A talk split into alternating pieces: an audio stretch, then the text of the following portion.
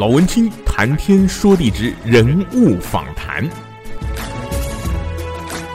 欢迎收听老文青谈天说地之人物访谈。不晓得您现在心情好吗？我是 Benny 老文青。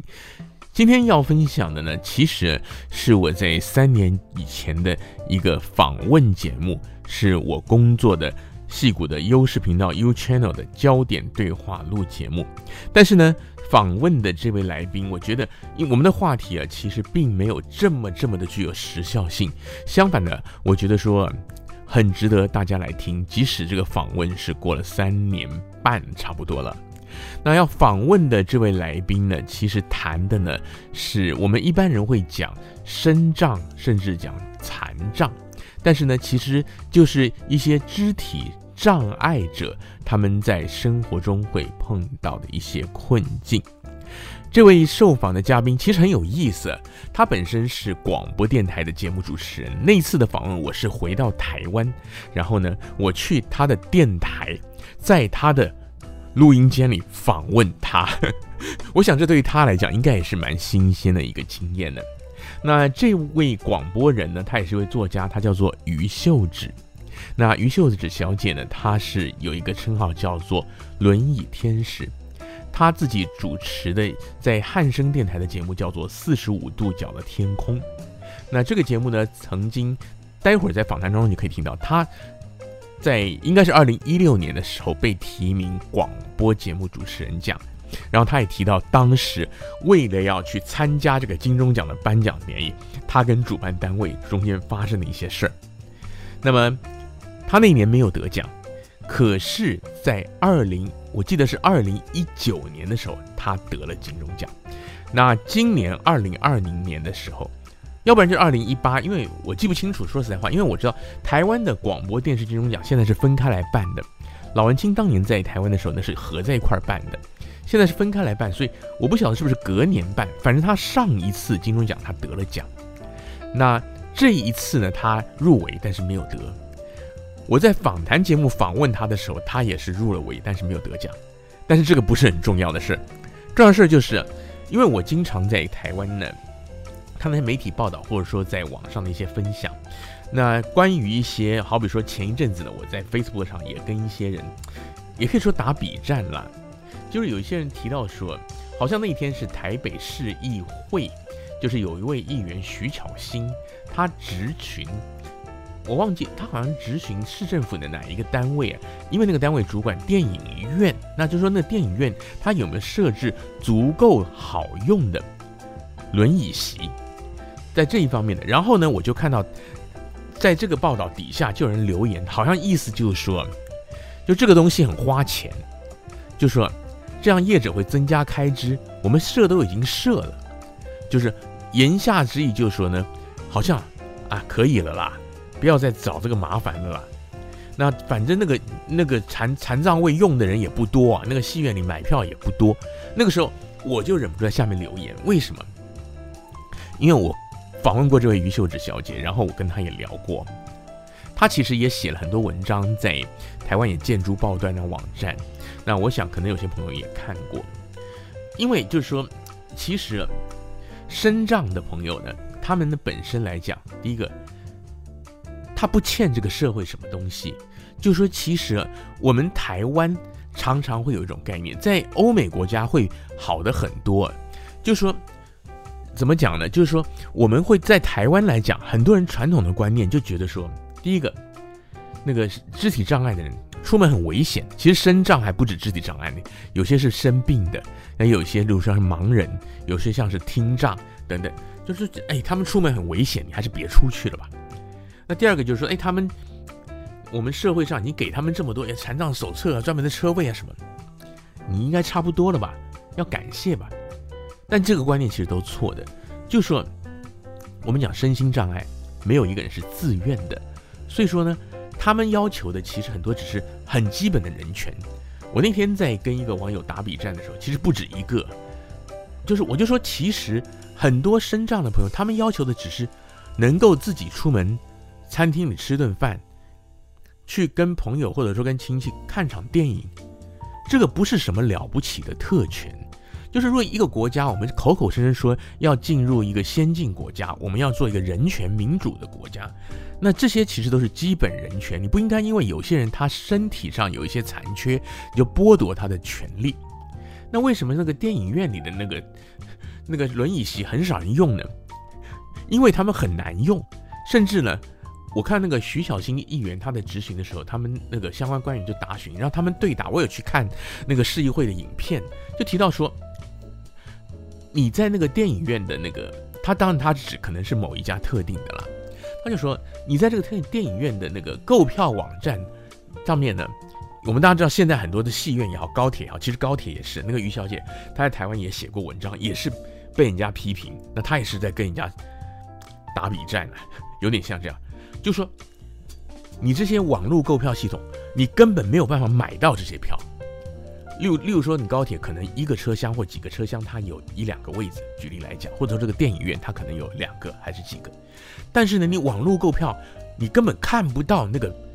图上有没有那个位置，或者说你看到但是你不知道它卖掉了没有，你就变成说你要专门打电话给专门售票的窗口，那售票的人也不见得搞得清楚，或者说有一些那个，尤其像如果是交通工具高铁那就很复杂。所以说我想到这一点呢，就是前一阵子我在这个 Facebook 上曾经跟人家在打比战了，就我其实很不喜欢跟人家打比战，所以我就想到说，今天我想跟所有就是收听老文听谈天说地的朋友来分享，我在2017年7月份回台湾时候访问这位于秀芷小姐的访谈。那这个访谈只有不到30分钟，就是大家来听一听一个身障者她的心声。尤其这位于小姐，她其实长得很清秀，她以前就是说她真的可以说是一夜之间瘫痪的。就是他是脊椎出了问题，他瘫痪，但是没有人知道他为什么瘫痪，他真的就是一觉起来就瘫痪了。那当然这样的遭遇呢，我们待会儿听他自己来跟大家说一说。那今天跟大家分享的呢，就是这个焦点对话录的节目。如果大家有兴趣的话呢，欢迎您到 YouTube 去搜寻优势焦点对话录，优是优良的优，优秀的优，势是电视的势，就是我工作电视台优势焦点对话录。那这个节目呢我做了1季，大家可以来看一看。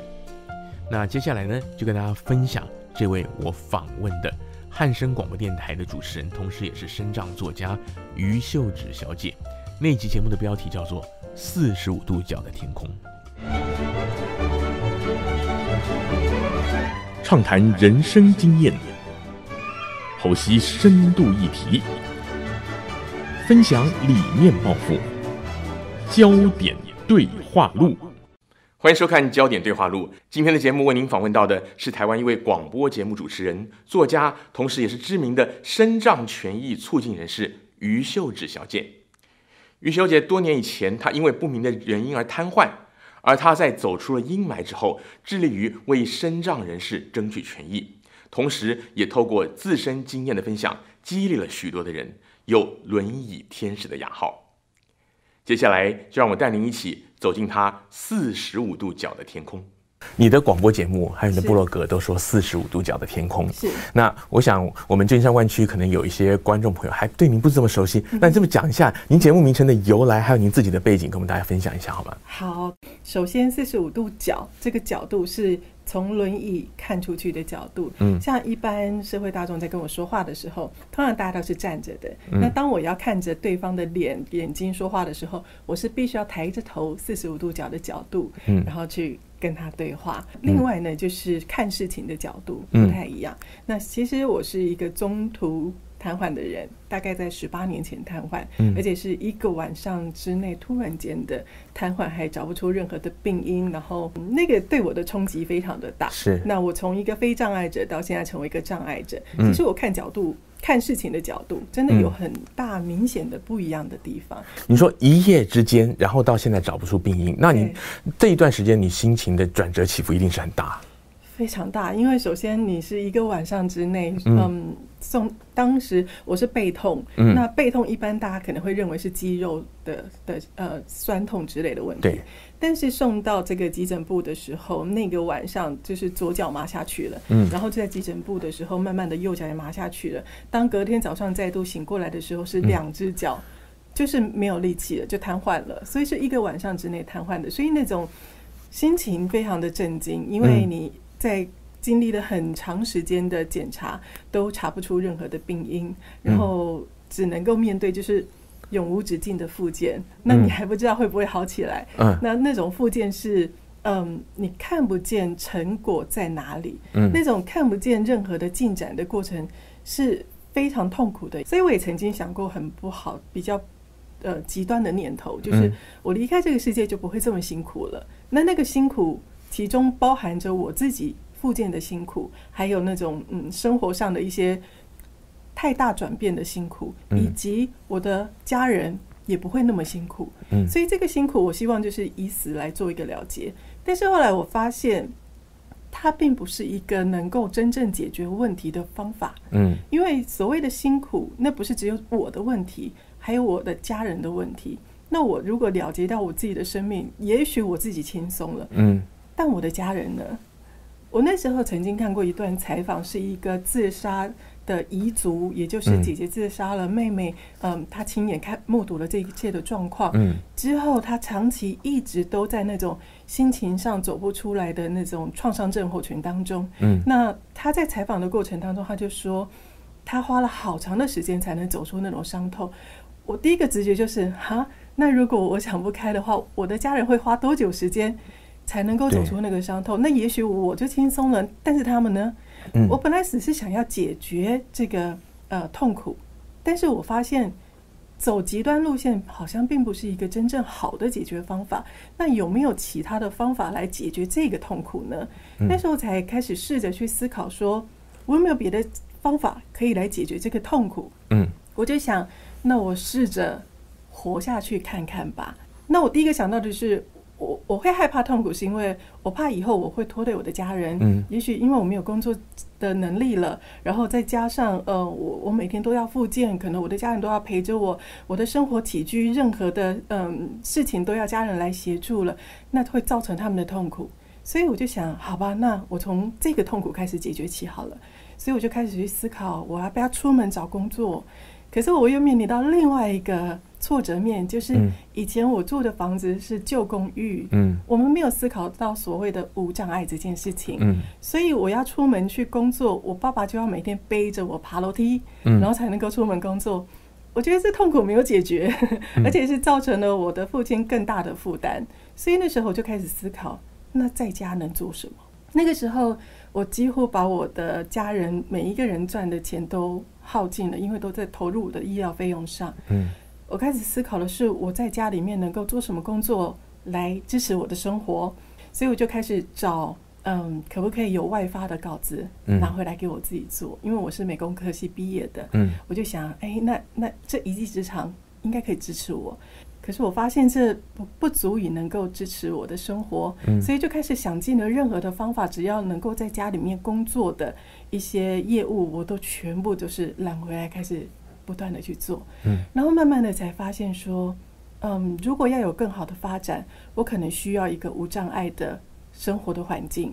要能够出门你才有机会。那个时候我的父母亲也发现到了，我渴望能够自由像以前那样出门去工作，去创造自己的价值感。所以那时候我的父母亲他们就打破自己的原则，贷款去买了现在就是有电梯的房子。那有了电梯的房子之后，我就发现可以出门工作机会也就更多了，所以就开始发现其实活着没有那么困难，其实只要能够出得了门就会有工作的机会，然后有了工作的机会，你就开始去想办法去自主生活，也就是我会在家里面训练我自己，从轮椅移位到床上去，然后从轮椅自己去浴室里面洗澡，不断的训练自己自主生活，然后就发现其实这才是一个解决困境的最好的方法。那这样子整个学习自主生活花了大概多少时间？至少有2年的时间。那我想可能是不是有一些身障的朋友就会在这个阶段比较容易放弃？会，因为挫折感太多了，你几乎不能说每一天，是每一分每一秒其实都是挫折感。例如我在学习如何从轮椅到这个车子里面，就是移位到车子里面。我就花了很长一段时间自己在那个我们家的地下停车场，然后那边是没有风会进来，就是很闷热的地方，就不断的上下车上下车，来回的训练。其实也曾经有摔倒过，然后就是那种在一摔倒的时候心情就会很不好，觉得说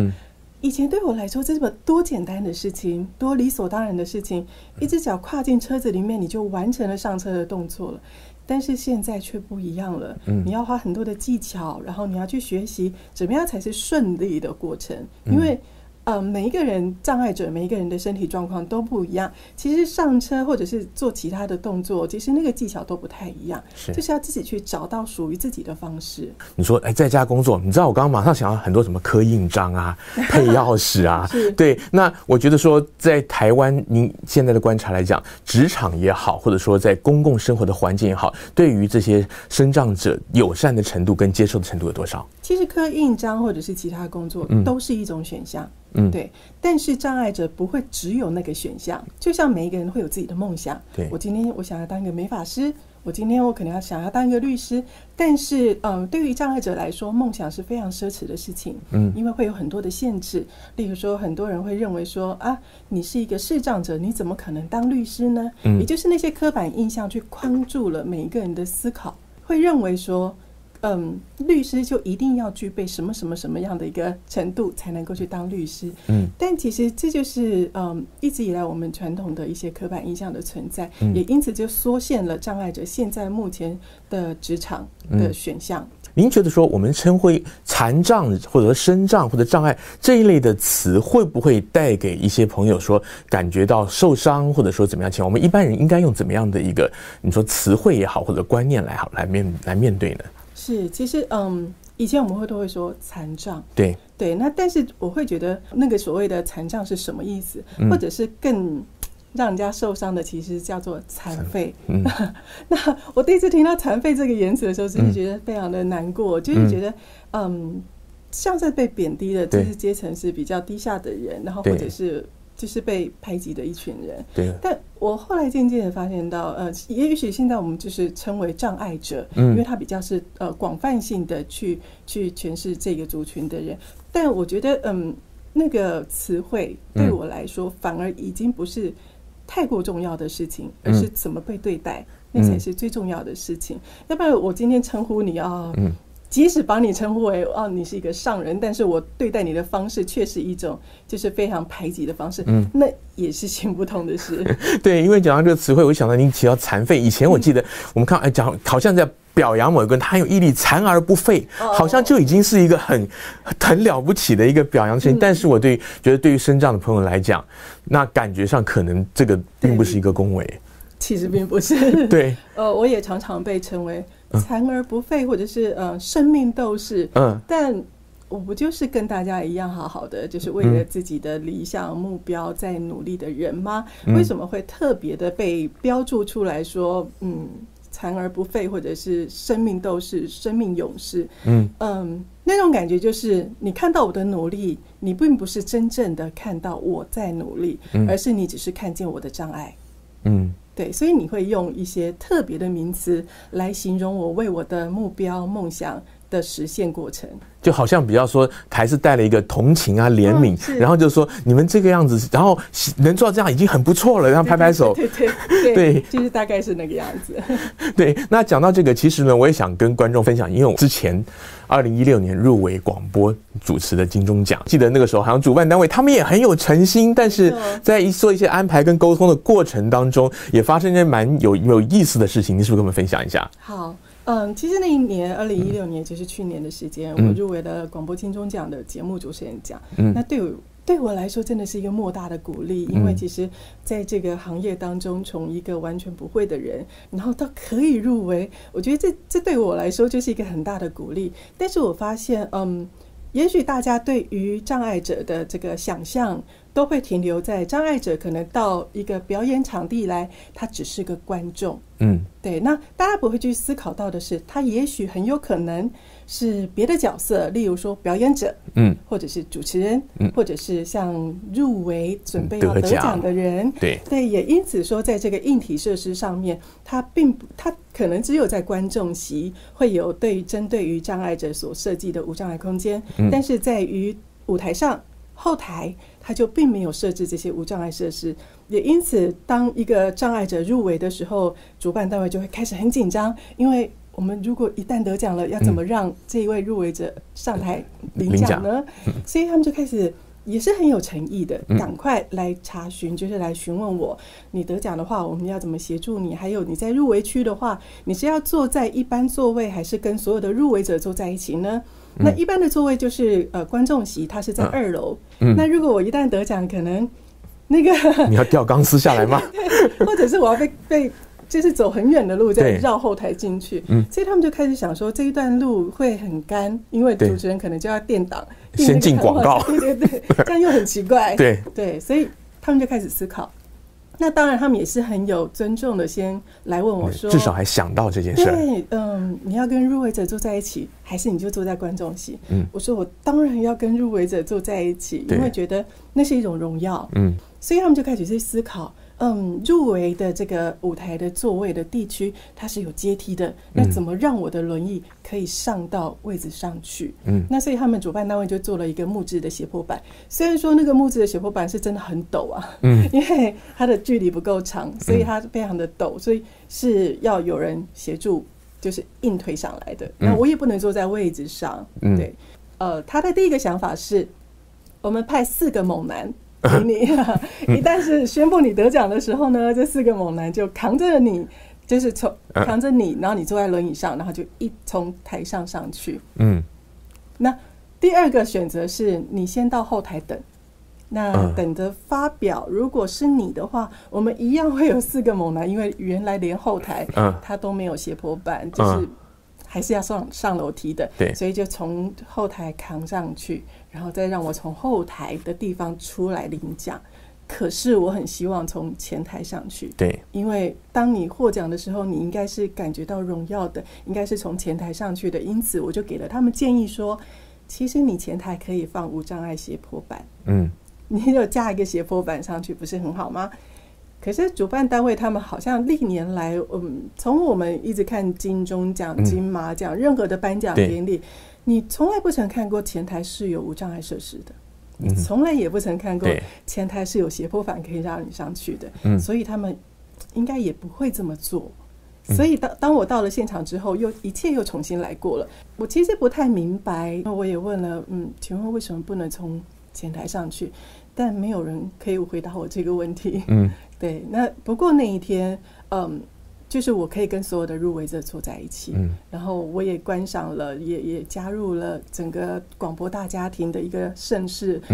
我也觉得非常的开心。但是我觉得也因为经历过这一次之后，我想主办单位他们未来应该都会去思考，我们如何做到更好，也就是让每一个得奖者都能够获到最大的尊严，就是荣耀感，从前台上去。我个人觉得，因为我从美国回来，我觉得说美国那边好像大家对这一方面是比较考虑的习惯的。那台湾我会觉得说大家很有心，但是没有概念。那就像你讲说，他们好像对于这个事情也没有仔细思考过，哎，真的碰到要怎么办？对，是，其实在美国的部分是因为有 ADA 法规的关系，所以它的规定非常的仔细，就是连后台它都有一些规范存在。对，但是其实在台湾目前的法规上来说的话，以生权法来说，在表演场地上它其实就只有观众席，它的规范只有到观众席，所以一旦你有其他的身份，例如说你是一个表演者的话，其实你就上不了后台的地方，所以这也是一个蛮严重的，就是希望能够再去修改法规的部分了。那法规有一个好处，就是因为你一旦有了一个规范之后，大家知道怎么做，就是照着那个规范去做。那规范是一个最基础，你就是要做到这个程度。那当然有了规范之外，我们要知道的是怎么样去落实。这个落实的部分就是要让大家理解这些规范是为了什么。嗯，那就我们以举一个最常见的例子来说好了，像无障碍厕所，那无障碍厕所的那个 马桶旁边会有两个扶手，那一个是活动性的，一个可能就是固定性的，或者是两边都是活动性的一个扶手。那个扶手呢是最常被做错的部分，即使有了法规，可是大家可能不太理解为什么马桶旁边要有两个扶手。它其实就是在让你能够站起来的时候有手的支撑力量。那当然一旦你不理解它的作用的时候，你很有可能做的是一高一低，或者是非常远的地方你撑不到，你的施力点不对的时候，那两个扶手即使存在但是起不了作用，对，所以我觉得软体跟硬体是要相并行的，就是你要有这个法规的存在，但是相同的你要去理解为什么这些的措施，为什么要这样子规定，为什么要这么做。那就你所知，像这些规范的单位或者是设计单位，他们有没有实际找一些身障朋友来测试？就除了找学者专家之外，有没有实际的找一些就是障碍朋友，或者说一些相关的团体，或者像您这样子比较在这一方面有下功夫的一些朋友来参与？是。其实在过去的话，是真的只有专家学者，对，那这些专家学者他可能对于一些这个建筑概念他是非常专业的，但是对于障碍者的需求他可能就比较没有那么多的涉及。那我觉得最近这几年来慢慢的在进步当中啊，我们现在在台湾推动的是公民参与，那所以其实我们在这个推动那个无障碍的这些设施的时候，其实有身权委员会，那这些身权委员会呢，就是有很多的障碍者。那像最近台北市正在推选身权委员会的这些委员，那各个障别的人都可以经过选举的方式，由障碍者来选举。那每一个人都是说政见。那我觉得，越来越多障碍者愿意参加这一块。光今年台北市哦，就是要选出7个身障委员，那是针对不同的障别，然后不同的族群来推选出来。那总共也要选7个人，但是有120个人参选，所以其实慢慢的，我们有很多的障碍者也参与了这个，就是这个无障碍环境推动的这个讨论过程，其实是有的。你刚才提到说，人家讲生命斗士啊，生命勇士，好像很好，但是亲人听起来对，但是我知道您还是有去各地有去演讲，有去鼓励一些朋友。是。其实我到了各地去演讲，除了分享我的生命过程之外，其实我也想要让大家理解障碍者真实的生活是什么。对，因为大家可能是像我到了现场去演讲，很多人就会想说啊，又是一个生命斗士，大家他可能要告诉我说你要好好读书，你要孝顺父母之类的。我听过很多的学生，他们的回馈给我的就是听完演讲之后的心得，他们每一次第一句话就是。其实我要听演讲的时候，我第一个是先瞧好我的姿势，准备要睡觉，因为我听了很多很多励志的演讲，其实对我来说很疲乏了。但是在听你的故事过程当中，我突然发现了很不一样的演讲，因为我开始知道原来障碍者的生活是什么样的形态，原来不是所有的就是一切都是光明正面的，原来生活当中跟我们一样都遇到了很多的挫折，原来我们认为很简单的事情，对你们就是这个族群来说是挫折连连的事情，那他就开始去思考说，那我以后要当一个建筑师，我希望我所设计出来的房子都是可以让每个人都可以进来的。对，像您刚刚讲的，一般像这样的一个演讲者来，我觉得一个就是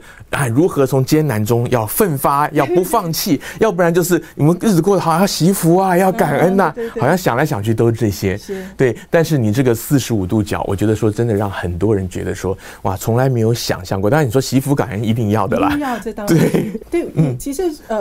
我的生命过程也真的是靠了许许多多的人支持我，我才能够。就是在内心层面的那种悲痛当中走出来，这是真实的。对，但是生活当中的一些挫折，它不是仅靠我自己去克服它，而是其实我们有一些的无障碍或者是硬体设施，它是可以改变的。而当你改变了之后，其实是每一个人都可以在这里生活，因为我们每一次一提到所谓的无障碍，大家都会很狭隘的去思考，所谓的无障碍应该只有身障者需要吧。很多人都会这样想，也因此很多人会告诉我说，哎呀，那些无障碍设施也只有少数人需要，就会这样子回应我。但是其实在这几年来，慢慢的社会大众他看见了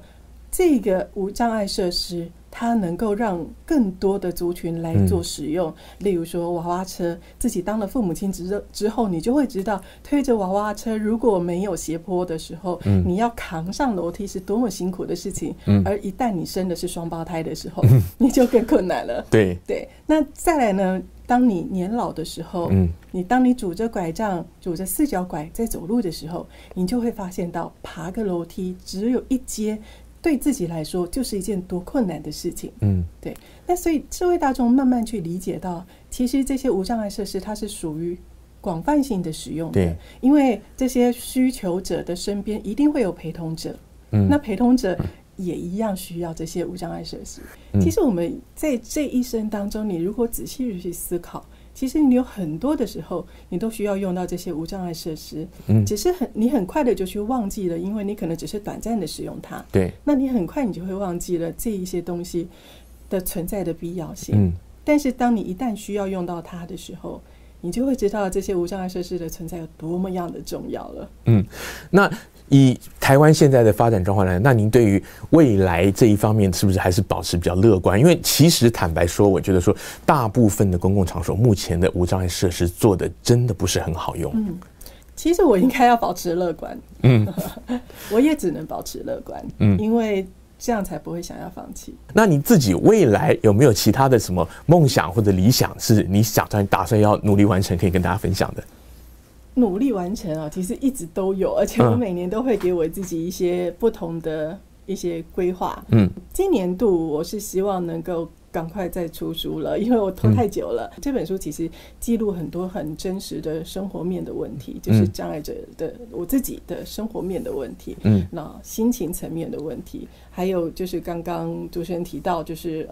怎么样的希望被什么样的对待，我都把它记录了下来，以我自己的生命经验来记录。那当然我最终还是希望有一天我可以很骄傲的跟所有别的国家的人说，欢迎来台湾玩，因为我们台湾是一个无障碍的地方。因为我自己在前几年去过芝加哥，其实我真的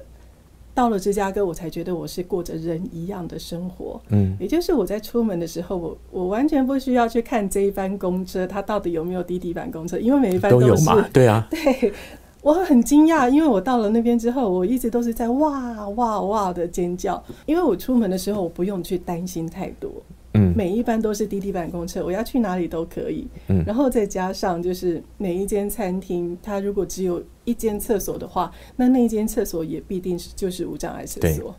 可是在台湾比较不一样的是，你必须要去做很多的功课，就是那间餐厅我进得去嘛，那间餐厅有没有无障碍厕所，我能够放心的喝水吗？你就是要做很多的功课才能够到那个地方去。是要去打听吗？还是说哪里有这样的信息可以查得到？其实查不到。对，所以是打听，就是打电话问，先问店员。可是问店员会有一个困难，就是可能店员自己也不知道什么叫做无障碍。对，那所以有的时候即使你做了功课了，但是你到了现场你会发现说不行。例如说像饭店也是，我最近准备要去日本就是度假，但是我觉得日本跟我们有点相像，也就是饭店业啊，他们大多都不会将无障碍房的照片放上来，他会放一般房的照片，拍得很漂亮，但是他不会放无障碍房的照片，所以你就会很紧张的想要知道说这间无障碍房我适不适合去。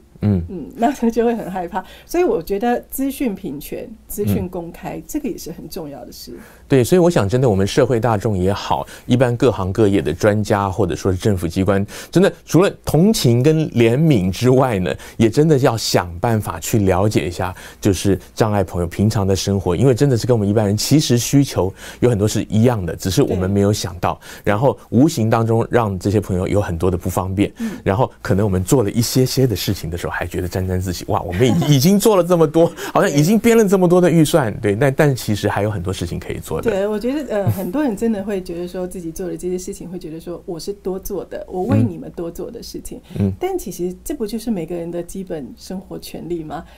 听完了于秀芷小姐的分享之后，相信您对于身障人士的种种可以有更深一层的认识。除了更了解他们生活中不为人知的辛苦之外，也明白他们内心深处对于平等与尊严的渴望。也希望这集的节目能够让我们的社会能以更友善的态度和同理心，给身障人士更多的便利、尊严和温馨。感谢您收看今天的焦点对话录，我们下次再见。